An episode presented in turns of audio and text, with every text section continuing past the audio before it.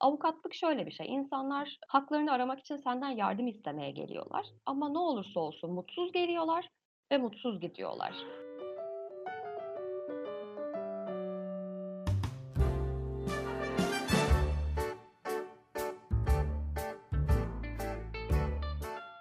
49W'nun podcast özel yayınından herkese selamlar. Ben Necla Aydın ve bugün Rota Yeniden Oluşturuluyor serimizin yeni bölümünde konuğumuz Duru İpek Doğan'la birlikteyiz. İpek Hanım nasılsınız? Teşekkür ederim. Siz nasılsınız? Ben de iyiyim, sağ olun. Teşekkürler. İpek Hanım, sizin daha önceki röportajlarınıza baktığımızda, hikayenize göz gezdirdiğimizde 8 senelik aktif bir avukatlık sürecinin ardından aşçılık eğitimi alıp İzmir'de Susam Lokantası'nı açtığınızı ve artık kariyerinize aşçı olarak devam ettiğinizi görüyoruz. Bize biraz kendinizden bahsedebilir misiniz? Eee, ben, eee, doğma büyüme İzmirliyim. Bütün, Hı hı. eee, üniversiteye kadarki eğitim hayatım İzmir'de geçti. Sonra bir Ankara, eee, dönemi başladı benim için. Ankara Üniversitesi Hukuk Fakültesi'ni kazandım. Hı hı. Hukuk fakültesi bitince tekrar İzmir'e döndüm. Burada önce, işte, adliye stajı zorunlu avukatlık yapabilmek için. Adliye stajı, ar ardından avukat yanı stajı, yani o süreç başladı benim için.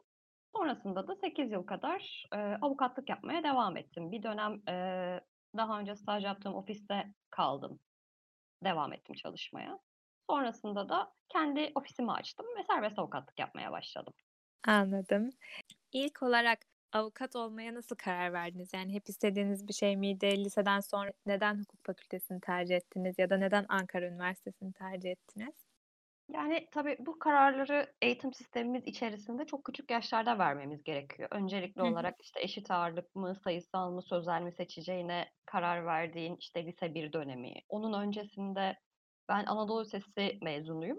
Benim, eee, Anadolu Lisesi'ne başladığım zaman da ilkokuldan sonra yapılan bir sınavla alınıyordu. Yani ortaokul ve liseyi Anadolu Lisesi'nde okuyorduk. Ortaokul sonrasında da fen lisesi sınavlarına girip fen lisesine geçiş yapabiliyorduk. İlk kararı orada vermem gerekti. Ben fen lisesini de kazandım Anadolu Lisesi'nden sonra.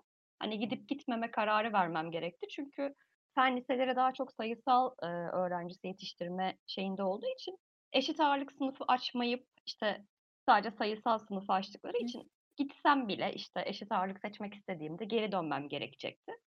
O yüzden bu kararı vermem gerekti. Yani arkadaşlarımdan ayrılıp fen lisesine gidecek miyim? Eşit ağırlık seçeceksem geri dönmem gerekecek mi? Bunların hepsini araştırmak gerekiyordu. Yani kabaca ben orta sonda bile hukuk fakültesinde okumak istediğini düşünen bir öğrenciydim. Hukuk her zaman, eee, konu olarak ilgimi çok çekmişti. Kapsamlı bir eğitim. Eee, birçok alt dal, işte, sözel bilimlerde, işte, eşit ağırlık bölümlerinden gidebileceğin üniversite bölümlerinin çoğunun eğitimini kapsayan bir eğitim olarak, eee, anlatılan bir bölüm hukuk fakültesi. Başarılı ve çalışkan da bir öğrenciydim. Yani hedeflediğim şey yüksek bir çıtada olsa bunun altından kalkabilecek bir öğrenci olduğum için hukuk fakültesi vardı hep kafamda. Yani gerçekten bayağı küçük yaşlardan itibaren hukuk fakültesine gitmek istiyordum. Ama neden diye sorarsanız yani gerçekten çok, eee, kendini tanımak için küçük yaşlar bunlar. Nasıl Evet, bir doğru. hayattan ne bekliyorsun?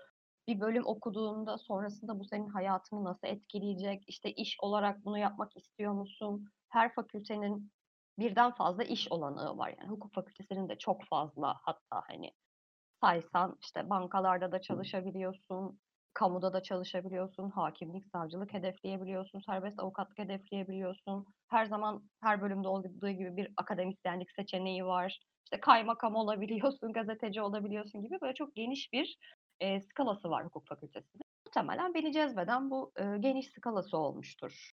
Evet, kesinlikle. Zaten söylediğiniz gibi, hani, orta son dediğimiz yaşlar 13-14 yaşları aslında çok erken. Hani, hem karar vermek için hem de gerçekten hukuk fakültesi bitirince ne yapacağını da bilmiyorsun. Ne kadar geniş bir çalışma alanı olduğunu da bilmiyorsun. Kesinlikle. Eee Yani birtakım eğitimler veriyorlar bununla ilgili. hı. İşte, broşürler okuyorsun, dershanelerde yönlendiriliyorsun falan ama o yaşta bir çocuğun kafasında canlandırması için çok uzak bir gelecek. Çok, Evet, eee, evet. kendini tanımadan verilen kararlar bunlar.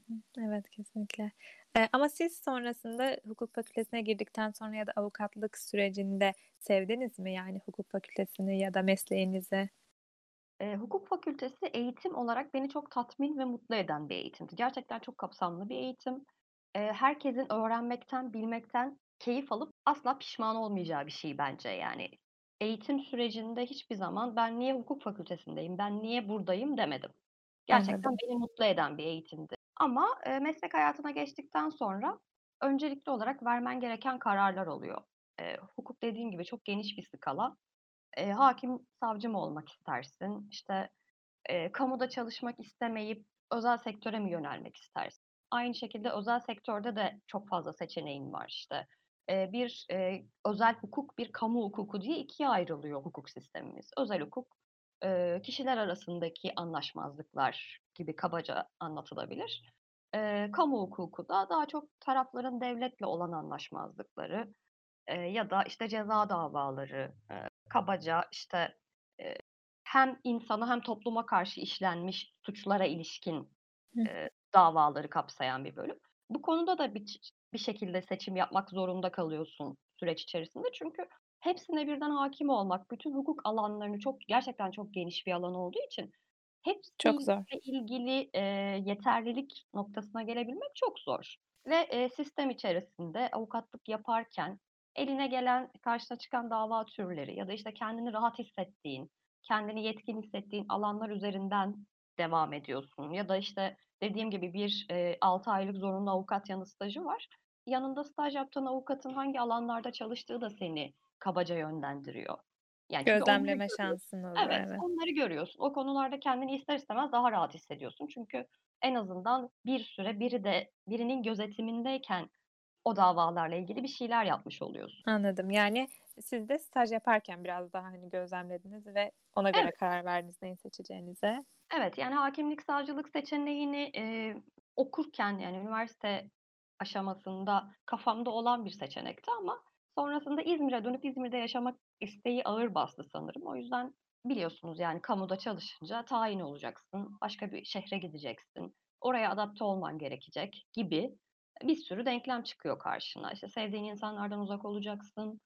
Evet, hayat şartları bana yani. çekici gelmedi. O yüzden, hani, İzmir'de kalabileceğim üniversite için ilk defa ben, hani, dediğim gibi lise sona kadar, işte, İzmir'de doğdum, İzmir'de büyüdüm. Hı hı. Sonrasında bir Ankara, eee, kapısı açıldı benim için ve, eee, Ankara'da olmak bile, İzmir'den uzakta olmak bile beni mutlu etmedi. Anladım. O yüzden hâkimlik, savcılık seçeneğini zaten, eee, üniversite eğitim sürecinde eledim. Sonrasında İzmir'de kalabilmek için de özel avukat seçtim. Bir de özel hukuk alanındaki, eee, dava potansiyeli daha yüksek. Daha çok sayıda mahkeme var. Hı hı. İşte, ceza hukukunda tarafların avukatı olmasa da oluyor ama işte özel hukukta öyle değil. Taraflar kendileri birtakım taleplerde bulundukları için mahkemelerin işleyişi farklı. Atıyorum kamu hukukunda mahkemeler kendiliğinden yapıyor araştırmayı ama özel Evet, hukukta anladım. tarafların bu araştırmayı yapıp doneleri sunması beklendiği için daha çok avukata ihtiyaç duyuluyor. Hı hı. Daha büyük bir pazar işin, Evet, anladım. o Daha geniş bir sektör, daha büyük bir pazar. Hı hı. Peki bu şekilde karar verdiniz. İzmir'e geri döndünüz. Özel avukat olarak 8 sene boyunca çalıştınız. Öte yandan bu aşçılık fikri sizin ilk ne zaman aklınıza düştü ya da o da küçüklükten beri var mıydı, eee, yeteneğiniz, ilginiz, hevesiniz? Bizim benim ailemde yemek yapmak, yemek yemek, bir sofrada toplanmak önemlidir. Her zaman, eee, ben ortaokuldan beri yemek yaparım. İşte, anneme mutfakta yardım ederek başladım. Sonrasında hep meraklı bir çocuktum mutfağa. Girerdim, kendi kendime bir şeyler yapardım. İşte, Anneler Günü'nde anneme kahvaltı hazırlardım gibi zaten mutfağa çok meraklıydım. Evlendikten sonra da, işte, kendi evimde aynı şekilde devam ettim. Böyle toplanalım, hep beraber yemek yiyelim, ben insanlara yemek yedireyim. Benim için hep keyifli şeylerdi. Yani bunu bir meslek olarak hiç düşünmemiştim son döneme kadar ama evet, mutfakla ve yemekle çok ilgiliydim. Hep seviyordunuz, hep ilgiliydiniz, yetenekliydiniz de. Peki Yani. son döneme kadar düşünmediniz. Son dönemde sizi bu tarafa iten şey ne oldu? Yani avukatlık mesleği mi çok yorucuydu ya da bir pişmanlık mıydı? Hani, eee, ne oldu da tekrar düzeninizi değiştirip bu tarafa yönelmeyi seçtiniz? Eee, dediğim gibi ben, eee, hukuk eğitimi almaktan hiçbir gün pişmanlık Hı duymadım. hı. Çok keyifli bir eğitim, çok kapsamlı bir eğitim ve gerçekten beni çok her zaman tatmin etti eğitim olarak. Ama, eee, avukatlık yapmak için aynı şeyi söyleyemiyorum maalesef. Biraz karakterimle ilgili sanırım. Yani avukatlık yaptığınızda müvekkilinizin derdini onun üzerinden alıyorsunuz ve, eee, empati yapmadan bu işi yapmanız çok zor ve Evet. karşınızdaki kişi geldiğinde onun derdini onun, ııı, kadar sahiplenmek işte bilginizle birleştirerek bununla ilgili yapılacak şeyleri onun yerine yapmak aslında avukat. Yani avukat tutmak zorunluluğu diye bir şey yok. Herkes kendi davasını kendi açabilir. Sadece işte bilgi, eee, gereken durumlarda, eee, avukat gerekiyor ki sistem çok karmaşık, kanunlar çok kapsamlı. Mutlaka işin içinde hukuki bilgi olmadan o davaları yürütmek çok Tabii zor. ki. Hı hı. O yüzden, eee, avukatlar devreye giriyorlar ama sanırım ben empati yapma olayını birazcık, eee, abartmış olabilirim. Hımm. Yani işi işte bırakmak, kafamdan atmak ya da işte, eee, yatıp kalkıp işle ilgili, işte müvekkilimin mağduriyetiyle ilgili düşünmemek, onu başaramadım sanırım. Çok fazla empati yaptım ve bu, ııı, yani üzerimde ağırlık yaptı. Avukatlık şöyle bir şey, insanlar haklarını aramak için senden yardım istemeye geliyorlar ama ne olursa olsun mutsuz geliyorlar ve mutsuz gidiyorlar. Hiçbir, eee, hukuki dava senin kaybettiğin her şeyi geri almanı sağlamıyor. Vakit kay her şeyi bir yana bıraktım, vakit kaybediyorsun. İşte bir dava ortalama 1 ila 3 yıl sürüyor ve sen hakkını 1 ila 3 yıl sonra alabiliyorsun. Bunun dışında bu süreçte yaşanan gerginlik, bunun insan üzerindeki etkisi, bazen haklı olduğun hâlde, eee, hukuk, ııı, yazılı kurallar bütünü olduğu için haklılığını ispatlamakla haklı olmak aynı şey değil. Haklılığını ispatlayamadığın, elinde yeterli dönen olmadığı durumlarda haklı olsan da kaybedebiliyorsun. Evet. Dolayısıyla dediğim gibi, yani avukatla müvekkil arasındaki ilişki mutsuz başlayıp başarıyla bitse bile mutsuz biten bir ilişki. Hiç Ve, bu açıdan düşünmemiştim gerçekten. Şu an ben çok uzağım çünkü hukuk, avukatlık falan. Hep böyle şey diye düşünürüm, hani bir dava kazanılırsa, hani çok bir zafer kutlaması yapılır, çok mutlu Maalesef olunur öyle ama olmuyor. Yani o evet, çok kısa çok sürüyor. haklısın söylediğinizde. Davayı kazanıyorsun. Zaman Zaten kaybı işte en kötü. Evet, yerel mahkemede davayı kazandın diyelim. Bunun bir de üst mahkemesi var. Senin dosyanı üst mahkemeye gönderiyorlar ve sen o dosyayı 2-3 yıl kadar unutuyorsun, geri dönene kadar. Yani Çok uzun da bir süre. kaçıyor insanların. Evet, tabii ki. Gerçekten o mutlulukla ilgili hevesleri kaçıyor. Yani Hı hı. mutluluk çok kısa sürüyor. Evet, başardık, kazandık. Hımm, şimdi bekleyeceğiz. Hımm. Ya, Hı. 2 senenin, 3 senenin sonunda gene kazandığında, "A, evet öyle bir davamız vardı bizim." değil mi? Evet, yani kı kısa sürede çözüme ulaşmıyor maalesef Hı sistem hı. içerisinde. Yani sistemde çok ciddi bir yığılma var. En önemli nedeni bu. Eee, bir karı kocanın boşanma davasına girdiğimizi düşünelim. Taraflardan işte birinin vekilisin ve işte o boşanma davasıyla ilgili beklentisi ne olabilir? Boşanmak olabilir, velayet olabilir, nafaka olabilir, tazminat olabilir. Sen bunların hepsini aldın diyelim. Her istediğini aldın müvekkilinin. Boşanma davasının çıkışında sana sarılarak ağlıyor. Çünkü boşanmak bir travma. Ne olursa olsun başarsa da geriye dönük olarak, eee, mutsuz geçen bir süreç, kaybedilmiş bir, hı. evlilik vs. Yani dediğim gibi kimse mutlu bitirmiyor Hı evlilikleri. hı. Kurtulmak istediğin ilişkiden bile mutlu ayrılmıyorsun Evet. boşanma sonucunda. Ya, o Evet. yüzden, eee, bize ağlayarak gelip ağlayarak gidiyorlardı Evet. avukatlık yaparken. Ve siz de avukat olarak hep sürecin başından sonuna kadar, hani, yan yanlarında olduğunuz için, Kesinlikle. yani bir arkadaş gibi, belki terapist gibi ister istemez size de yansıyordur bütün dertler, sıkıntılar. Aynen öyle ve bu süreç içerisinde müvekkillerimi, eee, psikoloğa yönlendirmeye de çok çalıştım ben ama maalesef, eee, başarılı olabildiğim çok az dosyam oldu. Yani gerçekten psikolojik yardıma ihtiyaç duyuyor insanlar bu Hı süreçte hı. ama, eee, bu yardımı almak istemiyorlar. Yardıma ihtiyaç duyduklarının bazen farkında olmuyorlar. Bazen maddi imkânsızlıklar nedeniyle yardım Maalesef. alamıyorlar.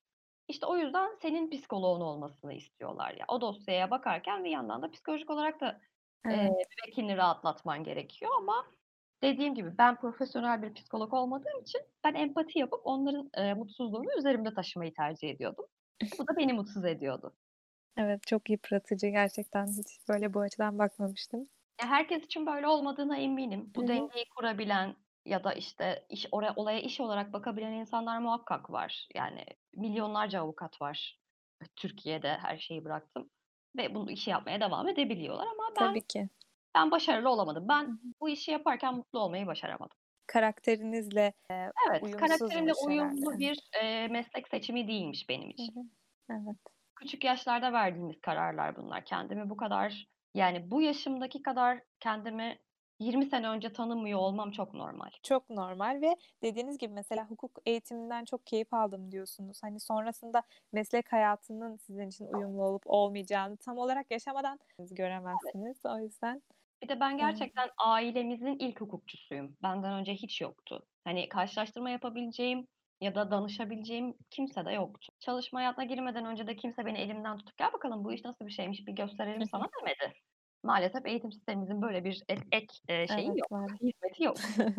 Bunu fark ettiniz. Artık içsel olarak size sıkıntı vermeye başladığını, eee, ve mesleğinizin size zarar vermeye başladığını fark ettikten sonra, eee, yanında da böyle güzel bir hobiniz varmış. Yemek yapmayı zaten çok seviyormuşsunuz. Size iyi gelen bir aktiviteymiş. O dönüş nasıl oldu? Yani kafanızda ilk karar nasıl kesinleşti? "Tamam, ben artık bu mesleği bırakıyorum. Yerine de aşçılığa yönelmek istiyorum." O geçiş süreci nasıldı? Avukatlığı bırakmak belki 4-5 senedir kafamdaydı bıraktığımda. Bir günde ben "Tamam, bıraktım artık avukatlığı yapmıyorum." diyemiyorsunuz. Elinizde dosyalar var. Eee, yeni dosya almamanız, bir süreç olarak bunu atlatmanız, elinizdeki dosyaları bitirmeniz ya da, işte, başka avukatlara devretmeniz, bunun için müvekkillerinizi ikna etmeniz, başka bir avukat bulup onların uyum sağlamasını beklemeniz gibi bir sürece ihtiyacınız var. İşte, avukatlığı bıraktım, ne yapacağım şimdi? Yani, evde mi oturacağım? Nasıl bir iş yapmak istiyorum? Eee, bu soruları sordum kendime. Dediğiniz gibi, eee, yani, zaten keyif alarak yaptığım bir, eee, yemek yapma hobisi vardı. Ya, bunu neden işe dönüştürmeyeyim, neden bu benim işim olmasın şeklinde gelişti bu fikir kafamda yavaş yavaş. Yani, hem avukatlığı bırakma süreci hem de yeni yerine ne yapacağım süreci birlikte gitti diyebilirim. Sonrasında da, işte, bunun için aktivasyon aldım. Yeni dosya almadım. İşte, eee, aşçılıkla ilgili, eee, eğitimleri araştırdım. Eğitim almam gerek gerekmediğini araştırdım. Bu işi yaparsam ne şekilde yapabilirim, onu araştırdım. 3-4 senelik bir serüvendi, işte, lokanta açana kadar geçen süre benim için. Sonrasında, işte, eğitim almam gerektiğini düşündüm. Çünkü, hani, bugüne kadar, eee, iş olarak yaptığım şey avukatlıktı ve bunun eğitimini aldım. O yüzden aşçılıkta da bunun bir eğitimini almam gerektiğine inandım. Yani, biraz kendimle ilgili, kendime olan, eee, güvenimin artması için buna ihtiyacım olduğunu düşündüm. O yüzden, eee, önce bir aşçılık eğitimi aldım özel bir, eee, kurumdan.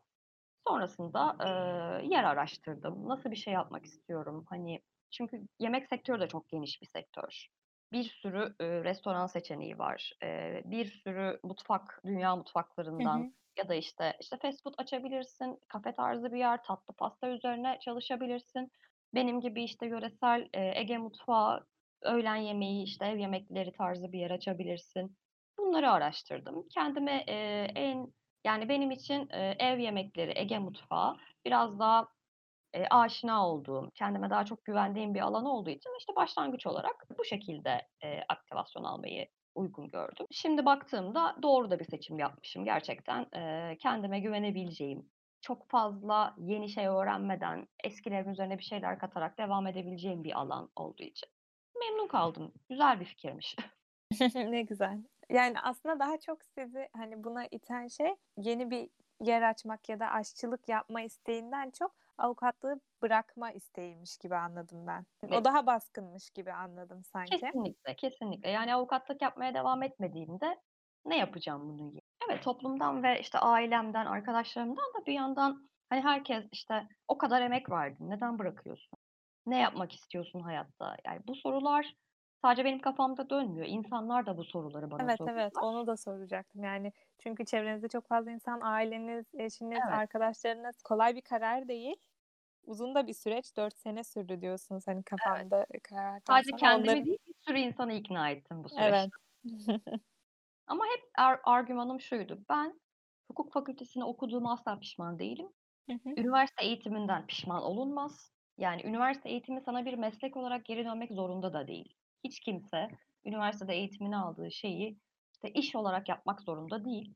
O o eğitimin boşa gittiği ya da, işte, boşa kürek sağladığın anlamına gelmez. Ben çok keyif aldım. Kesinlikle, yani. bugün olduğum kişi oldum o eğitim Hı hı. sayesinde. Beni geliştirdi, kendimi ifade etmeyi öğrendim. Keza eee, avukatlık yaptığım süreçte de avukatlıkla restoran işletmeciliği aslında çok farklı şeyler değil. Hepsinde insanla çalışıyorsun. Hepsinde Evet. insanların birtakım taleplerini karşılıyorsun. Benzer işler. Ben, eee stajdı, işte, üniversite eğitimi, başka şehirde okumak vs. bunların hepsi benim kişiliğimi, bugünkü bugün olduğum kişiyi, eee, ortaya çıkardı ve ben bu bugün olduğum kişiyi ortaya çıkaran, eee, bu donelerin hepsini bugünkü hayatımda kullanmaya devam ediyorum. O yüzden bir kayıp olarak görmüyorum. Kaliteli bir eğitim size nitelik katmış. İnsan olarak, kişi olarak bile kattığı nitelik yeterli. Sonrasında da e, şu anda yaptığınız şey sadece aşçılık değil, aynı zamanda bir girişimcilik. Bir sürü Evet. insanla muhatap oluyorsunuz. İnsanlarla iletişim kurmayı e, öğrendim avukatlık yaparken. E, bu işte de insanlarla iletişim kuruyorum. Yani her işte insanlarla iletişim kuruyorsun. Hayatın her alanında insanlarla iletişim kuruyorsun. Ve iletişim yetisi insanların hayatını kolaylaştıran bir şey. Evet, evet kesinlikle. Eee, en zor kısmı sanırım, eee, kendimi başarılı, eee, olmak zorunda hissetmemeye ikna etmekti. Yani bunu bıraktın, başka bir şey yapacaksın, başarılı olmak zorundasın. Hissinden kurtulmak çok kolay değil. Başarılı olmak olmayı herkes gibi ben de istiyorum. Herkes başarılı olmak ister. Bir iş yaptığında bunun bir karşılığını almak istersin. Ama, eee, sadece bu güdüyle harekete geçtiğinde de, eee, mutlak bir mutsuzluk getiriyor hayat sana. Çünkü evet, başarılı olamayabilirsin. Her şey yolunda gitmeyebilir. Nitekim, eee, maalesef ben lokantayı açtıktan, eee, 6 ay bile geçmemişti. Bu, ııı, pandemi sebebiyle, eee, işletmeler çok etkilendi, Evet. çok zarar gördü. Bu benim dışımda gelişen bir olay Hı hı. ama, eee, bir şekilde beni çok olumsuz etkileyen bir olaydı. Bu tip durumlarda yıkılmamak için kendini başarının nasıl bir şey, eee, başarının çok farklı yüzleri olduğuna öncelikle ikna etmek gerekiyor. Benim için en zor kısmı buydu. Yani evet, sen bunu yapacaksın ama işte her şey çok kolay olmayacak. Bunu kabullenmelisin. Buna rağmen bunu yapmalısın. Kendini kandırmamalısın. Bence bu kısmı, eee, en zor kısmıydı. Ama kendinizi buna ikna ettikten sonrası da daha kolay olmuştur bence. Çünkü bir hırsın içinde Evet. boğulmaktansa hani bunu eee, kabul edip devam etmek daha rahattır diye düşünüyorum. Kesinlikle, kesinlikle. Yani her şey gibi, eee, iş öncelikli olarak bende bitiyor yani. Hı hı. Başka insanların bana destek olup olmaması, destek olmaları evet çok büyük artı ama destek olmasalar da sen kendine inandıktan sonra ya da işte bunu yapmak istediğinden emin olduktan sonra başka insanların fikirlerinin çok da önemi yok. Ama, eee, çok, eee, çevremdeki insanlardan, eee, çok güzel destek de gördüm. Yani bana inandılar. Eee, inanmalarının ötesinde, eee, benim hayattan beklentimin mutlu olmak olduğunu anladılar. Mutlu olmak için ikinci bir şans hak ettiğime inandılar. Ben böyle görüyorum bu olayı yani. Ben mutsuz bir iş hayatından daha mutlu olabileceğim bir iş hayatına geçmek istedim. Çünkü mutlu olmayı hak ettiğime inanıyorum. Kimse, eee, Evet, mutsuz olduğu bir işi sonsuza kadar yapmak zorunda değil. Bu, işte, inşallah, eee, başka sektörlerde yaptığı işten mutsuz olan başka insanlara da, eee, bir şey olur benim yaptığım hareket, bir ışık olur. Benim İnşallah. hikâyemi okuyanlar kendi hayatlarında da bu kadar demokrat kararlar verip bu kadar büyük değişiklikler yapabilecek gücü kendilerinde bulurlar. İnşallah. Ya, zaten Yani bilmiyorum. içinizde bulamıyorsanız, eee, verdiğiniz karardan emin olmadığınız için olabilir yani. Biraz, kendini zorlamak gerekiyor sanırım böyle durumlarda.